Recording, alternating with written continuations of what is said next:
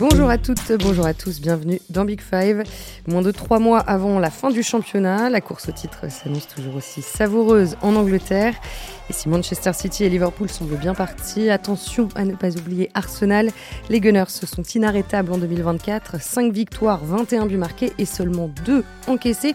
C'est ce qui nous intéresse aujourd'hui. Arsenal possède la meilleure défense de Première Ligue, avec dans ses rangs le français William Saliba. Alors comment expliquer euh, cette solidité derrière? Comment les Gunners s'organisent-ils avec et sans le ballon? Qu'apporte William Saliba? Pourquoi est-il devenu indispensable? Arsenal conserve toutes ses chances en Première Ligue, mais c'est bien compliqué la tâche en Ligue des Champions. Et on va en parler avec Philippe Auclair, le correspondant de France Football à Londres. Bonjour Philippe. Bonjour, bonjour à, tous et à toutes. Et Timothée Pinon nous accompagne, l'un de nos monsieur tactique. Bonjour Timothée. Salut Marie, bonjour à tous. Voilà, vous avez le casting et le menu. Maintenant, on peut commencer.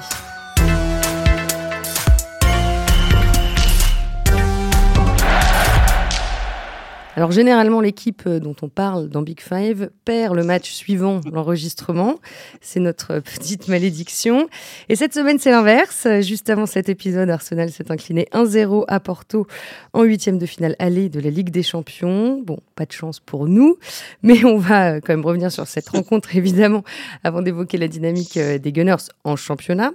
alors une rencontre très décevante, il faut bien le dire. On ne s'est pas régalé devant notre écran, sauf peut-être au moment de cette frappe délicieuse de Galeno en toute fin de match euh, qui a donné la victoire à Porto. Philippe, qu'est-ce que tu retiens donc de la prestation euh, des Gunners qui faisaient leur retour en huitième de, Ligue des Champions après sept ans d'absence? Alors, je peux retenir qu'ils étaient à quoi 45 secondes, 50 secondes d'avoir un résultat tout à fait correct après une performance décevante. Euh, je pourrais retenir que c'est un match dans lequel on a vu le ballon en jeu, je crois le moins, mais je crois que Timothée va me, euh, me corrigera si ça n'est pas le cas, mais on a vu le ballon en jeu seulement pendant 54% du match, qui explique peut-être un petit peu pourquoi tu t'es ennuyé en le regardant, euh, Marie, comme, comme, comme nous tous, je pense. Et, mais un match, moi, ce qui m'a vraiment frappé, et c'est un truc euh, que je remarque depuis, depuis un, certain, un certain temps avec cette équipe d'Arsenal, c'est que très rapidement, lorsque le, le match commence, j'ai une idée assez précise et assez juste, plutôt assez juste que précise, de la façon dont le match va se dérouler. À savoir que l'entame de match d'Arsenal est catastrophique. C'est-à-dire qu'on a un ballon qui arrive en défense, qui est adressé à Declan Rice, mais Declan Rice ne suit pas le ballon. Le ballon va sortir en touche, Declan Rice se jette en avant, carton jaune, et on n'a pas joué encore deux minutes. Et en fait, tout le match a été un petit peu comme ça, avec une équipe de Porto qui s'est dit on ne va pas ouvrir d'espace à cette équipe d'Arsenal. On voit très bien ce qu'ils savent en faire lorsqu'on en offre. Donc, on va être compact, bien organisé en défense. On va miser sur la rapidité euh, de nos contre-attaquants si jamais euh, et quand nous récupérons le ballon. Sinon, on joue la sécurité. Et Arsenal, a joué au handball, a joué au handball pendant 90 minutes ou 93 minutes et a payé le prix euh, pour une perte de concentration coupable et qui a d'ailleurs rendu Michael Arteta absolument furieux dans la toute dernière minute de jeu. Tim, à quel point ce qu'on a vu hier au Stade du Dragon est représentatif pas du jeu, mais peut-être des failles d'Arsenal euh, cette saison. Ouais, non, mais déjà, je rejoins euh, Philippe sur tout ce qui vient d'être dit. Et, effectivement, c'est un des matchs qui a été le plus, le plus haché euh, depuis le début de la Ligue des Champions. Et, un match où il y a eu beaucoup de fautes aussi. Et là, on en vient à la dimension tactique et purement jeu, où on a l'impression que Arsenal est beaucoup moins à l'aise quand c'est l'adversaire qui impose quelque chose. là, Porto n'a pas pris l'initiative avec le ballon, mais c'est eux qui ont dicté un petit peu le scénario du match. Ils ont emmené Arsenal sur un terrain glissant un terrain qu'Arsenal euh, aime pas trop arpenter. Et là, après, euh, j'attends l'avis de Philippe là-dessus, mais est-ce que ça révèle pas aussi certaines limites mentales euh, certaines limites individuelles aussi chez, certains joueurs? On peut se poser la question, voilà, ça suscite plein de questions, sans remettre évidemment en cause tout ce qui a été fait et bien fait sous la mandature d'Arteta et, et, récemment depuis le début de la saison. Mais quand même, voilà, quand vous les emmenez sur un terrain qui leur convient pas trop, en l'occurrence celui que Philippe a décrit, bah, ça peut devenir plus compliqué. Et là, peut-être qu'il manque quelques ressorts. Alors technique, tactique, psychologique, euh, voilà, ça, ça, laisse pas mal de questions en suspens en tout cas. Philippe, tu y vois aussi quelques limites mentales?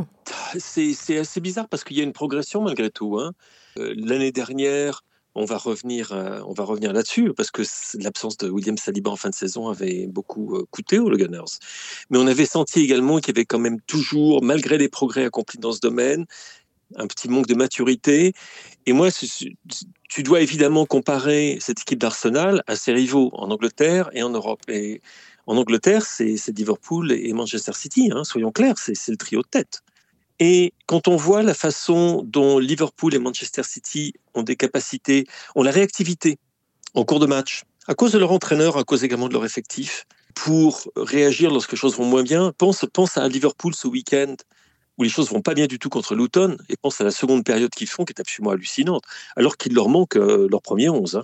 Hmm. Tu penses à Manchester City également, qui trouve toujours, semble-t-il, un moyen de changer de vitesse quand les choses vont pas vraiment bien, quand il y a des petits problèmes, des joueurs qui manquent ou le rythme n'est pas là. Malgré tout, on trouve des solutions. Arsenal, on a l'impression que lorsqu'ils sont confrontés, lorsqu'ils sont un petit peu les, les, pieds dans, dans une espèce de cloaque, euh, alors ils devraient simplement changer de chaussures, mais ils n'en sont, pas, ils sont pas capables. pas encore. Il y, a, des progrès qui ont été faits, mais c'est une équipe qui demeure très jeune, très perfectible, et puis qui manque un petit peu de profondeur d'effectif également. Je pense qu'on l'aura vu, je crois que Tim sera d'accord avec moi. Euh, si jamais euh, Michael Arteta avait eu tous ses joueurs disponibles euh, hier soir à Porto, je pense qu'il aurait opéré des changements beaucoup plus tôt que ce qu'il a fait. Le problème, c'est que tu as des joueurs euh, aussi importants que, Gabriel Jesus, qui ne sont pas disponibles, que hmm. Zinchenko, qui est un joueur qui est très créatif quand il vient en milieu de terrain, n'était pas là non plus. Et on peut continuer comme ça pendant un certain temps. Donc euh, ça montre leurs limites en effet. C'est exactement ça, et c'est ce qu'on se disait un peu euh, en off aussi avec avant l'émission avec Marie. Euh, on disait, voilà, quand ça se passe pas bien pour le Real, euh, le Real est dans un jour sans. bon, il faut comparer ce qui est comparable, mais vous voyez ce que je veux dire. Il y a Vinicius qui peut sortir quelque chose, il y a Rodrigo qui peut mm. sortir quelque chose de son chapeau. Quand c'est City, il y a De Bruyne qui peut inventer une passe, il y a Haaland qui peut être au bon endroit au bon moment. à Paris, il peut y avoir Mbappé. Voilà, il y, a ce genre de joueurs habitués aux éclairs en fait en Ligue des Champions. Et Arsenal, pour le coup, pour la plupart de l'effectif, c'est nouveau. par exemple, un garçon comme Bukayo Saka qui a un talent immense, c'était que son sixième ou septième match de Ligue des Champions hier soir. Donc voilà, il y a aussi euh, peut-être un petit déficit d'expérience et de, et de niveau intrinsèque, et, ça se vérifie aussi, comme le disait Philippe, en, termes de profondeur d'effectif. Hmm. Bon, on reparle hein, de, la, de, la, profondeur du banc. Euh, de, l'effectif euh, en fin d'émission. Bon, là, on a commencé un petit peu par les lacunes d'Arsenal. on va pas, on va pas passer tout l'épisode sur, ce, sur cette note un petit peu négative. parce qu'en championnat, Arsenal va bien, va même très bien depuis le début de l'année. et ils n'ont encaissé que 22 buts en, 25 matchs euh, cette saison, ce qui en fait euh, la meilleure défense de Première Ligue. Est-ce que hier, euh, Tim, lors du match contre Porto, est-ce que tu as retrouvé les, principes qui font habituellement la force des Gunners? Ouais, on les a retrouvés en partie dans la structure, parce que ça, ça change pas trop souvent. On peut dire un petit peu que c'est une espèce de 4-3-3 ou de 4-2-3-1, ça dépend un peu qui est aligné au milieu. Et puis après, une espèce de repli en 4-4-2 pour le coup. Et, là, je pense que la plupart des tacticiens se, rejoindront pardon, pour dire que c'est un des meilleurs systèmes pour défendre. Et on l'avait notamment vu face à Liverpool, c'était très très bien huilé chez les Gunners. Donc ça, j'ai envie de dire qu'ils savent le faire. Mais là, en même temps, euh, Porto voulait pas trop du ballon non plus. Donc, euh, par exemple, une de leurs meilleures prestations de la saison, paradoxalement, c'est contre Liverpool euh, très récemment. Et c'est Liverpool qui avait eu le ballon. Et là, Arsenal avait pu vraiment déployer ce système un peu hybride ou qui fait que ça fonctionne bien avec et sans le ballon. Et là, ça fonctionnait plutôt bien sans le ballon parce qu'au final, je crois qu'ils concèdent un tout petit peu plus d'un expected goal contre. Donc, c'est pas non plus énorme. Mais, mais voilà, ils prennent un éclair à la fin. Et, et voilà. Mais au niveau de la structure, c'était assez similaire à ce qu'on voit d'habitude. Par contre, au niveau de l'animation et des intentions de jeu, c'était mm. c'était pas la même chose. Et Philippe, que, euh, que demande précisément euh, Michael Arteta à ses deux centraux, euh, donc le Brésilien Gabriel et à William Saliba? Alors, il demande, il demande de défendre, bien évidemment, euh, mais il demande également, et c'est la raison pour laquelle ils associent, euh, des capacités de relance qui sont supérieures à ce qu'on attendait peut-être de, des défenseurs centraux des, Gunners euh, il n'y a pas si longtemps que ça. C'est une des raisons d'ailleurs pour lesquelles c'est une combinaison qui marche. C'est que c'est un petit peu good cop, bad cop. Hein. Gabriel, c'est, il est très très physique, très costaud, parfois un peu impétueux, ça lui vaut quelques cartons jaunes, ça a causé quelques pénalties, etc. Mais par contre, il est très très fort, très dur sur l'homme. C'est en plus de ça une superbe menace sur les, coups de pied arrêtés dans, la, boîte, de l'adversaire. Et à côté de ça, on a euh, le, joueur, euh, le droitier, euh, qui est William Saliba. J'ai fait, j'ai fait une recherche, tu sais, je me suis dit, en fait, tout le monde parle de, William Saliba comme du Rolls-Royce en Angleterre. Hein. Ah oui, Donc j'ai fait une recherche, oui, oui, comme d'une Rolls-Royce. Donc j'ai fait une recherche, tu vois, je suis allé sur Google, vraiment rien de très intelligent ou de très, euh, de particulièrement euh, original, et j'ai regardé le nombre de fois où on parlait, où on associait William Saliba et Rolls-Royce. et, c'est hallucinant. C'est savoir que c'est partout. Où qu'on regarde, ça peut être des articles, ça peut être des déclarations, des interviews. Euh, c'est Zinchenko qui va dire oui, c'est une Rolls-Royce. Ça va être David O'Leary, l'ancien capitaine d'Arsenal, lui-même grand défenseur euh, central, qui dit oui, c'est une Rolls-Royce. C'est Tony Adams qui dit oui, c'est une Rolls-Royce. Et on continue, on continue, on continue. Donc, on a d'un côté la Rolls-Royce, la Silver Phantom, qui est William Saliba, et de l'autre côté, tu as, je dirais plutôt la Land Rover 4x4, euh, qui est Gabriel. Et donc l'idée, c'est que c'est qu'on a une, une, association très très complémentaire avec des joueurs qui connaissent en plus de ça leurs responsabilités. Moi, c'est un truc qui me frappe quand je vais à, à l'Emirates voir Arsenal, c'est la façon dont, par exemple, lorsque si jamais Gabriel reçoit le ballon, euh, de, de, Raya ou de Ramsey l'autre fois, il va d'abord lever la tête, où il va avoir regardé où est William Saliba, parce qu'il sait très bien qu'il va passer le ballon à William Saliba pour ensuite faire les transitions. Il va pas s'en occuper lui-même, sauf qu'il y a un choix absolument évident, un espace à, exploiter.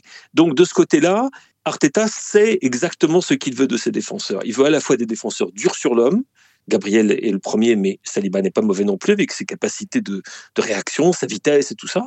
Euh, et d'un autre côté, il veut aussi assurer le fait qu'on ait de la bonne distribution depuis l'arrière. Et là, c'est là que William Saliba devient le boss, le patron. Mmh. Et, euh, et de ce côté-là, c'est complètement clair. Euh, tu vois, Marie, parce que et c'est une des raisons d'ailleurs pour lesquelles, lorsque l'un ou l'autre viennent à manquer, eh ben, il y a un problème pour Michael. Et, il vous faut aussi des défenseurs euh, malins tactiquement, parce que c'est vrai que souvent la structure se déforme un peu quand Arsenal cherche à relancer, donc souvent ça bascule sur une base à 3, dont font partie Saliba, Gabriel et l'un des deux latéraux. Et il y a un des deux latéraux qui s'insère au cœur du jeu. Euh, hier soir, c'était plutôt Ben White qui l'a fait. Et en fait, là encore, il faut être malin parce que c'est pas commun. En fait, ils n'ont pas été formés comme ça, ces garçons. Donc c'est quelque chose qu'ils ont découvert aussi sous Arteta. Euh, ils l'ont pas pratiqué en France ou, ailleurs. Et voilà, il a fallu qu'ils s'adaptent. Il faut quand même être malin parce que euh, si vous perdez le ballon tout de suite, et eh ben, vous êtes à une défense à 3, alors que lors de certaines phases de jeu, vous êtes à 4. Voilà, il y a plein de petits réflexes à, à adopter. Et de ce mm. point de vue-là, les deux ont fait preuve de, beaucoup de maturité. Alors Gabriel est un petit peu plus vieux que Saliba, mais, euh, mais c'est quand même assez bluffant à ce niveau-là, ouais. Hmm. Gabriel et Saliba, ce sont les deux joueurs euh, les plus utilisés hein, par Arteta euh, cette saison, de loin. juste une petite précision hein, sur l'international français de 22 ans. il a été recruté en 2019, prêté dans la foulée à Saint-Etienne, Nice et Marseille. Marseille où il a réalisé une saison 2021-2022 très convaincante et Arsenal l'a fait revenir et il a véritablement explosé euh, l'an dernier. Euh, il est devenu une Rolls-Royce, du coup, on l'a bien compris. Euh, Philippe, il a, il a tout de suite fait beaucoup de bien aux Gunners. Énormément. Et il y a, y a, un joueur auquel on compare beaucoup en Angleterre, et j'aimerais savoir ce que tu en penses, c'est-à-dire c'est Rio Ferdinand. Hmm. À savoir que c'est des joueurs très élégants, très très élégant, euh, qui euh, qualité de passe. On va dire que beaucoup de milieux de terrain aimeraient la posséder. Euh, beaucoup de lucidité dans le placement, beaucoup d'intelligence. Jamais de panique, même dans des situations un petit peu dangereuses. Tout d'un coup, on le retrouve en position d'arrière droit, par exemple, ça lui arrive, hein, avec Ben White qui, part sur son couloir. Tout d'un coup, il y a un contre et il faut qu'il soit là pour, pour contrer justement l'allié gauche de l'adversaire aucune panique, parce qu'il y a, y a la technique, il y a la vision, il y a l'intelligence, mais il y a aussi la rapidité et, et des qualités athlétiques. Donc c'est un peu, c'est un, un, mélange parfait des genres qui fait que, ben, en Angleterre, c'est pas, c'est pas un hasard. Il a été élu dans le 11 type de la première ligue l'année dernière. Hein. Oui, oui. Malgré le fait qu'il avait manqué toute la fin de saison. En fait, je dis malgré le fait, mais en fait, peut-être un petit peu à cause du fait qu'il avait manqué la, la, fin de saison et que lorsqu'il n'était plus là, on s'est rendu compte qu'Arsenal, c'était beaucoup, beaucoup plus compliqué pour obtenir des résultats lorsque Saliba n'était pas là pour, euh, euh, pour faire le ménage. je me souviens mm. d'une prestation contre Erling Haaland, par exemple. Je ne mm. pense pas qu'il y ait beaucoup de défenseurs centraux qui aient été capables de mettre euh, bon, ce, ce joueur hors norme je dirais pas dans leur poche, mais en tout cas euh, de, ne pas se faire balader pendant pendant 90 minutes. et non, il est, il est, il est vraiment, il a, il a totalement réussi son, son, son retour, alors que c'était pas gagné, hein, Marie. C'était pas gagné. Il y avait beaucoup de gens qui se disaient, mais trois années en prêt comme ça, trois clubs différents. Est-ce qu'il a la bonne mentalité Est-ce qu'il a les qualités Puis on a été très très vite fixé. L'an dernier, il s'était euh, blessé au dos euh, mi-mars, hein, je le rappelle, et sans lui, Arsenal avait pris deux fois plus de buts et presque deux fois moins de points. Euh, comme le rappelait Vincent Duluc dans le journal au tout début de la saison, et Arsenal avait laissé échapper le titre. Tim, sur cette comparaison avec, avec Rio Ferdinand? Si, si, bah, je la trouve pertinente. Après, certains diront euh, il faut enfin, toute proportion garder parce que voilà, il en est qu'au début de sa carrière et on fera les comptes à la fin. Mais en tout cas, c'est un défenseur très très complet, comme le disait Philippe. Je pense c'est ça le, terme, hein, c'est complet. Et, et c'est vrai qu'il y a la dimension athlétique qui est intéressante, mais Là il, fait, il fait 1m92. Hein, il, fait 1m92 et il pèse à peu près 92 kg. Enfin, ça varie en fonction des sources, mais en tout cas, c'est un beau bébé. Et, euh, et non, mais la, la, prestation contre Haaland, c'était vraiment bluffant parce qu'en fait, ça alliait plein de choses différentes. Parce que c'était lors de la victoire d'Arsenal contre City euh, à l'automne. Exactement, ça. C'était début octobre de mémoire ou, mi-octobre. Mais là, ouais, on avait. Enfin, s'il y a un match à voir de, de Saliba euh, pour illustrer sa palette, c'est celui-ci. Et puis, c'est vrai que contrairement à certains, il n'a pas trop les défauts de ses qualités, c'est-à-dire que la plupart des défenseurs qui sont très très robustes vont avoir quelques soucis au niveau de la mobilité. Lui, pour le coup, ça va à ce niveau-là. Euh, et voilà, il est très réactif, toujours en alerte. Donc euh, vraiment, c'est un peu ce qu'on a envie de montrer aux, jeunes défenseurs, quoi. Les, prises d'infos, euh, la réactivité sur les appuis, les petits contacts avec le bras aussi. Je me souviens que on avait décrypté un peu son jeu, son duel contre Haaland, et c'était ça, quoi. Sur certains démarrages d'Haaland où d'habitude Haaland emporte tout, et ben là, Saliba le mettait déjà en difficulté en bousculant un petit peu au départ de l'action, ce genre de choses. Donc vraiment, il a ajouté presque un peu de vis aussi à, toute cette palette qui est très large déjà. Et voilà, non, il est, il est assez bluffant, vraiment. Mm. Et alors, un peu de vis, mais euh, il faut souligner qu'il fait très peu de fautes, 0,6 euh, par match en moyenne. Euh, Philippe, c'est très peu. Oui, bah, c'est exactement comme Rio Ferdinand. quasiment à la décimale près. C'est une des raisons pour lesquelles c'était un truc. Hein. c'est que pour Rio Ferdinand, par exemple, tacler, alors que quand on pense à un défenseur, je ne sais pas, comme William Gallas, euh, des, défenseurs de ce type-là, ou James Tarkovsky euh, aujourd'hui en Angleterre, euh, le tacle, c'est très très important. Et c'est un geste, c'est un geste qui les, qui de joie, qui fait se dresser la foule. Saliba, il tacle pas, il n'a pas besoin. Et, Ferdinand, c'était pareil. Et donc, quand on tacle très peu ou que l'on tacle totalement à bon escient et avec le bon timing, on ne fait pas de faute. Et quand on ne fait pas de faute, bien évidemment, on provoque moins de, coups de pied arrêtés dans la zone dangereuse, on provoque moins de, euh, de. Alors bon, c'est une des, c'est quand même une des grosses différences entre entre William Saliba et son partenaire habituel Gabriel en défense centrale d'Arsenal, parce que lui, Gabriel, par contre, lui, il fait, il fait le ménage et il n'a pas tout à fait les mêmes qualité. Il y a des moments, c'est bien d'avoir Gabriel là où il aime. Il y a d'autres moments, on a un petit peu peur. Mais avec Saliba, on n'a pas peur. Alors, c'est étonnant qu'on dise ça au lendemain d'un match où, franchement, il n'a pas été au top. Il a montré des choses qui étaient, qui étaient formidables. Hein. Et ça lui est arrivé. Il y a eu notamment, je crois, un, contre de Galeno où il se retrouve justement tout seul en position de 1 contre 1, 1 contre 1, super dangereuse. Si jamais il se fait avoir sur ce coup-là, c'est euh, un contre un euh, face à, Raya. Il joue le coup parfaitement, c'est-à-dire qu'il sent, il regarde l'attaquant, il sait parfaitement comment se positionner et il récupère le ballon, il n'y a aucun problème. Euh, mais ça n'a pas été son meilleur match de la saison, de loin. Mais malgré tout, sur l'ensemble de son œuvre, euh, l'une des questions qu'on se pose, Marie, en Angleterre, c'est comment se fait-il qu'il ne soit pas titulaire en équipe de France? Voilà. J'ai lâché la question qu'on se pose ici, à savoir, euh, c'est quand même, vous avez de la chance, les gars, si vous avez des défenseurs centraux qui soient meilleurs que ce gars-là. Bah, disons qu'il a, il a beaucoup de concurrents. Hein. Dayo Upamecano, Ibrahim Konaté, Lucas Hernandez. Il y a même euh, Pavard qui vient de s'ajouter à, l'addition. Voilà. Donc non, il y a du monde. Et, juste, je voulais rajouter, Marie, le dernier petit truc peut-être qu'on peut dire sur la, sur la charnière d'Arsenal, c'est qu'elle marque pas mal de buts. En fait, ils ont les deux, je crois que c'est six buts à eux deux, et une passe décisive pour, euh, pour Saliba en bonus. Donc, euh, mine de rien, c'est des points qui peuvent compter aussi à la fin de la saison. Et c'est toujours, toujours bon pour un entraîneur de savoir qu'il y a des mecs qui peuvent venir sur, sur coup de pied arrêté et, et marquer des buts euh, importants, débloquer des situations.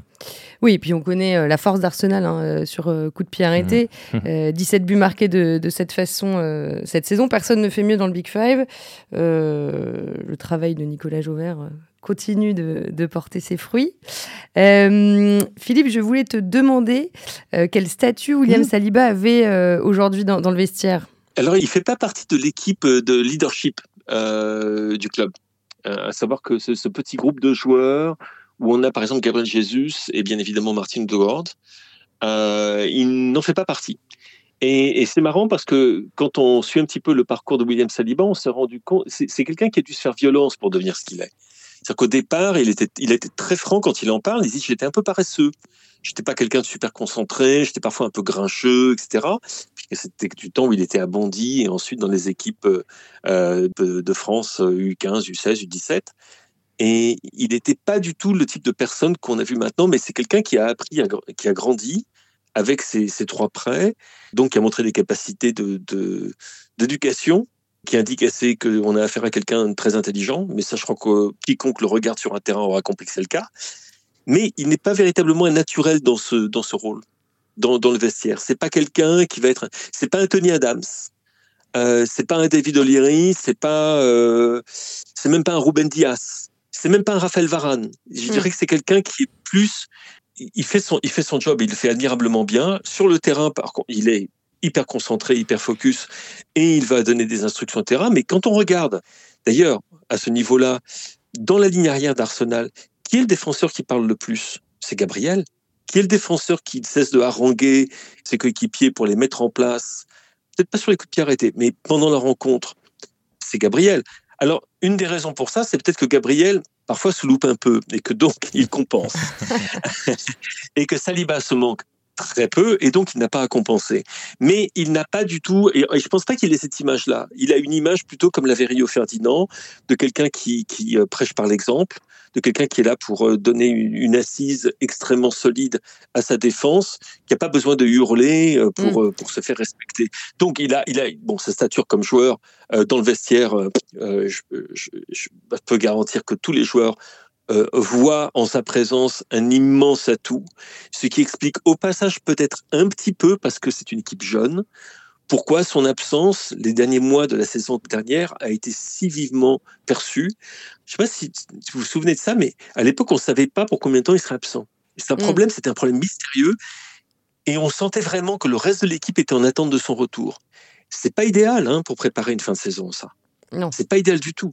Et c'est là où on se, on se, rend compte de la, de la place qu'il a dans ce vestiaire, une place qu'il a acquise pas en hurlant, pas en étant un, capitaine sans brassard, mais plutôt en étant tout simplement un, joueur absolument exceptionnel, je pense, dans, dans, dans, la façon dont il se, dont il se, comment dire, se, se, prépare et euh, s'entraîne et, et joue pour Arsenal. Et il y a une forme de, de tranquillité, de sérénité en fait qui se diffuse mm. parce qu'il y a une forme aussi presque de détachement, j'ai envie de dire. On a l'impression en tout cas, et ça c'est propre à, la jeune génération de talents français où les mecs sont tellement forts en fait, si on veut le dire de manière très simple, que, voilà, il y a une forme de. Ils ont tout le temps confiance en eux, ils ont peur de rien, de s'imposer dans un grand club, de jouer à Marseille euh, dans le cas de Saliba. Euh, euh, on se souvient, dans les classicos, il a été très bon aussi. Voilà, on a l'impression que tout glisse un peu sur eux et c'est une forme de, de force tranquille, un peu, quoi. C'est l'impression qui dégage en tout cas. Bon, avant de terminer, on va, on va parler des, Gunners euh, un petit peu plus euh, largement.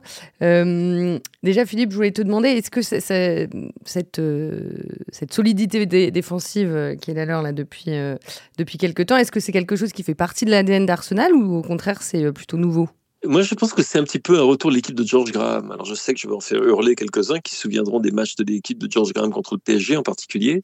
Moi, quand je compare l'équipe de l'année dernière jusqu'au mois de mars, hein, qui était une équipe emballante, qui était une équipe où ça allait à 10 000 à l'heure, il y avait des combinaisons en triangle, des, des, prises de risques parfois assez insensées, euh, et pas seulement dans les 30 mètres adverses, et que je la compare avec celle d'aujourd'hui, je vois une équipe complètement différente. Et l'équipe que je vois aujourd'hui est une équipe qui me fait beaucoup plus penser à, celle de George Graham que celle d'Arsène Wenger. J'exagère, hein, je suis dans la caricature ici, je mm. force le trait. Hein. Euh, à savoir que c'est une équipe très solide, absolument euh, assassine en contre. Euh, les gars, la, pire situation dans laquelle vous puissiez être face à Arsenal, c'est quand vous avez un corner pour vous. C'est un peu comme c'est un peu comme contre Liverpool. C'est tellement dangereux avoir un corner contre Arsenal. Hmm. C'est aussi dangereux d'avoir un corner avec Arsenal qui tire le camp. c'est les deux. on, va, on, va, dire que je le rejoins toujours, mais là, euh, je le rejoins encore plus parce que c'est vrai que. Euh, et je, alors là, ce sera intéressant d'entendre Philippe aussi sur ce côté-là, mais je pense que sous la mandature de Wenger, il y a, bon, il y a eu plusieurs, plusieurs Arsenal, mais il y en a peut-être eu deux. Euh, un qui était un peu plus. qui procédait un peu plus par attaque rapide, peut-être au début, et, et l'autre qui a été longtemps à, à, tourner parfois autour de, de, de la surface adverse, à mm. redoubler les passes, etc. Enfin, si on veut carrément caricaturer un petit peu, bien sûr, mais et, c'est vrai que parfois le, très bon Arsenal, c'est celui qui va très vite de l'avant aussi, quoi. Et, c'est ce qu'on retrouve de temps en temps cette saison, et c'est là qu'ils excellent en fait. C'est pour ça que je citais le match contre Liverpool aussi en référence. Et mais ça, c'est aussi dur pour les coachs parce que vous décidez pas toujours en fait d'avoir le ballon ou de pas l'avoir, et aussi de, la manière dont, dont, sont vos troupes au moment où le match se joue, parce que c'est des hum, attaquer de manière rapide, c'est bien, mais il faut avoir des mecs qui sont au top physiquement aussi, capables de faire des allers-retours. Euh, voilà, mais en tout cas, moi j'ai l'impression euh, que le meilleur Arsenal, c'est celui-là, c'est celui qui attaque rapidement. Et de toute façon, j'ai l'impression qu'Arteta le mais pas loin de le penser aussi, même si il aime mm. le contrôle, etc., le jeu de position, parce que bien sûr il y a eu l'école Guardiola, mais il adore aussi euh, préparer des plans et, et, et, faire mal là où l'adversaire euh, aime pas être mis en danger. cibler les failles de l'adversaire. Voilà, exactement, tu, le dis mieux que moi. et, pour le coup, ça a été le cas encore une fois contre Liverpool. Et, là où on voit que, que Arteta peut vouloir en venir à, à ça, c'est dans son choix de gardien aussi. On y viendra, j'imagine, en, fin d'émission. Mais non, mais on peut y venir maintenant. Bah, je trouve que Raya incarne bien ça parce qu'en fait, il a une euh, au début de la saison, je me souviens, on le voyait souvent euh, mettre le pied sur le ballon, euh, euh, aspirer un peu l'adversaire, le pressing adverse. Et c'est un gardien qui n'a pas peur, donc mm. il sait le faire par essence. Gardien arrivé de Brentford. de Brentford. L'été dernier. L'été dernier, exactement. Et qui du coup concurrence fortement Aaron Ramsdale. Voilà. qui lui a même plus ou moins pris sa place. C'est ça. Et je crois là récemment que, que Arteta s'est félicité un peu du fait qu'il relançait vite, qu'il mettait un peu de l'énergie dans le jeu de l'équipe, etc. Et c'était presque une invitation à dire les gars, dès qu'on peut aller vers l'avant en 3-4 passes, faisons-le. quoi. Et, ça, Raya le fait très bien parce qu'à Brentford, c'était exactement ça pour le coup. Euh, donc, euh, donc voilà, je crois qu'il incarne pas mal le, petit virage et, et, une certaine manière aussi de, jouer le titre. Si vous voulez vraiment jouer le titre, il faut savoir faire les deux. City, quand ils sont vraiment devenus injouables, c'est à partir du moment où ils ont intégré aussi un peu de, verticalité euh, dans leur jeu et Arsenal doit le faire, je pense. Je suis en accord total. C'est marrant parce que je pensais à, au remplacement de, Joe Hart par, euh, à, Manchester City, qui avait fait énormément parler à l'époque parce qu'on se souvenait de ce match absolument fabuleux qu'il avait fait euh, en Ligue des Champions contre le Real Madrid et où il avait sauvé son équipe. Et personne ne comprenait, mais pourquoi est-ce que, pourquoi est-ce que Pep Guardiola veut se débarrasser de Hart hmm. bah, La réponse est toute simple, c'est parce qu'il voulait un gardien d'un type différent. Pourquoi se débarrasser, enfin se débarrasser, mettre au second plan Aaron Ramsdale, qui est un joueur extraordinairement populaire dans le vestiaire et dans les tribunes, euh, qui a certainement pas démérité, qui a sorti des arrêts absolument invraisemblables l'année dernière. Pourquoi faire venir Raya? Euh, moi, je, faisais partie de ceux qui, au début de la saison, ont dit ben, je comprends, je comprends pourquoi. Parce que, en fait, euh, Ramsdale a un problème dans la distribution. Et même ses plus grands fans sont obligés de, l'admettre au bout de la discussion.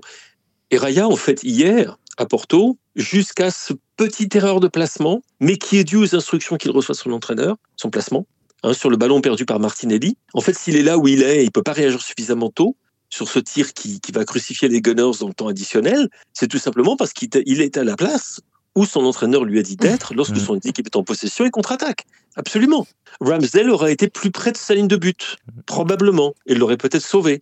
Mais à côté de ça, le reste de la rencontre, toutes les décisions qu'il prend, ses prises de balles sont excellentes. Les décisions qu'il prend pour relancer, on voit son regard en mouvement permanent. Il est là sans arrêt. Est-ce que je peux aller plus vite? Est-ce que je peux aller plus vite? Est-ce que je peux aller plus vite? Mmh. C'est pour ça qu'il est dans cette équipe.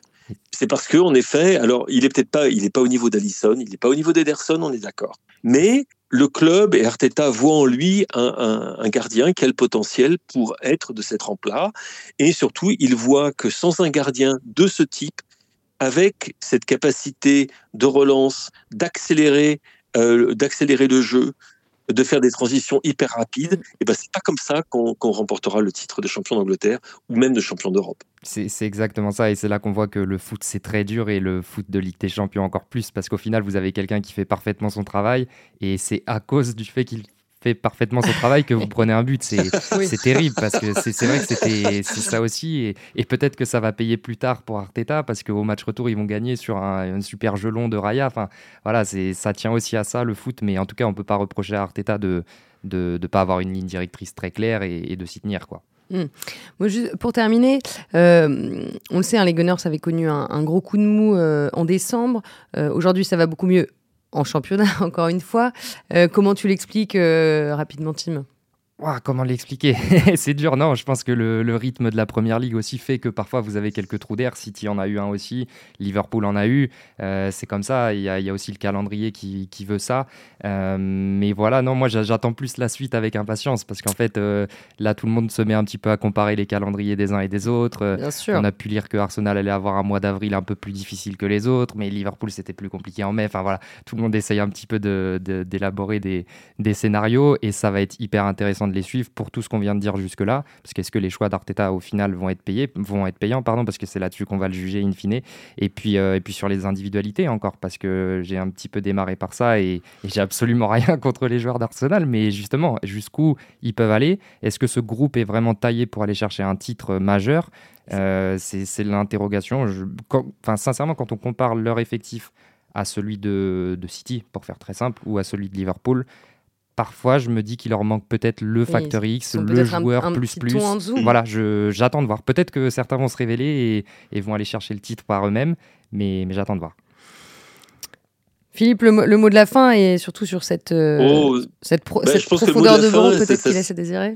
Oui, ben absolument. Je, regardais euh, hier l'équipe qu'aurait pu aligner euh, Liverpool avant-hier, pardon. si jamais Klopp pouvait ne, ne, sélectionner que des blessés, et en fait, je voyais une équipe capable de, capable de gagner la première ligue. Euh, donc, euh, donc voilà la différence. Si jamais je regarde le banc d'Arsenal, bon, qui est un petit peu plus profond qu'auparavant, c'est vrai, mais, mais on est à deux, trois joueurs de, non pas de la crise, mais par exemple, Gabriel Martinelli, il n'était pas dans son, dans son assiette du tout. Euh, contre Porto, par qui le remplacer? Pas évident. Bukayo Saka, euh, il était, il soufflait le chaud et le froid, euh, il n'était pas non plus au top, mais par qui le remplacer? Et puis on peut continuer comme ça mm-hmm. longtemps. Qui mettre en avant-centre euh, Edin Ketia, je maintiens que c'est un joueur qui ne serait titulaire dans aucun club du top 10 en Angleterre. Si jamais il était numéro 1, il serait titulaire nulle part. Mm. Et euh, c'est un bon attaquant d'équipe de seconde partie de, du championnat d'Angleterre, ce qui au passage est tout à fait honorable. Euh, mais c'est pas l'attaquant numéro 2, l'avant-centre numéro 2. Euh, quand on voit ce que peut mettre Liverpool en face, si jamais ils ont un problème d'avant-centre, c'est le jour à la nuit, on va dire ça comme ça. C'est clair. Donc c'est déjà, je dirais pas que c'est un miracle qu'ils en soient là où ils sont aujourd'hui, mais en tout cas, c'est une chose qu'il faut garder en tête, c'est que la profondeur du banc n'est pas là, mais le boulot que Michael Arteta fait avec ce groupe de joueurs, dont certains sont vraiment euh, plus que talentueux, euh, demeure absolument exceptionnel. Et que être là, à ce stade de la saison, vu les rivaux qu'ils ont, ça mérite un sérieux coup de chapeau plutôt que quelques doutes placés sur ses capacités d'entraîneur. Bah, ce sera un très beau euh, mot de la fin, Philippe et Timothée acquiescent largement. Euh, Arsenal qui euh, reçoit Newcastle euh, le, 24 février. Le retour contre Porto, ce sera le 12 mars. Et puis quand même, dernier match à citer, c'est le choc à Manchester City le 31 mars, qui décidera sans doute en partie de, de l'issue du championnat. Merci beaucoup Philippe Auclair, merci beaucoup Timothée Pinon. Merci aussi à, Léa Léostic pour la réalisation et à nos amis d'Opta pour leur soutien statistique, toujours très précieux. Merci à vous de nous avoir suivis et puis on se retrouve la semaine prochaine.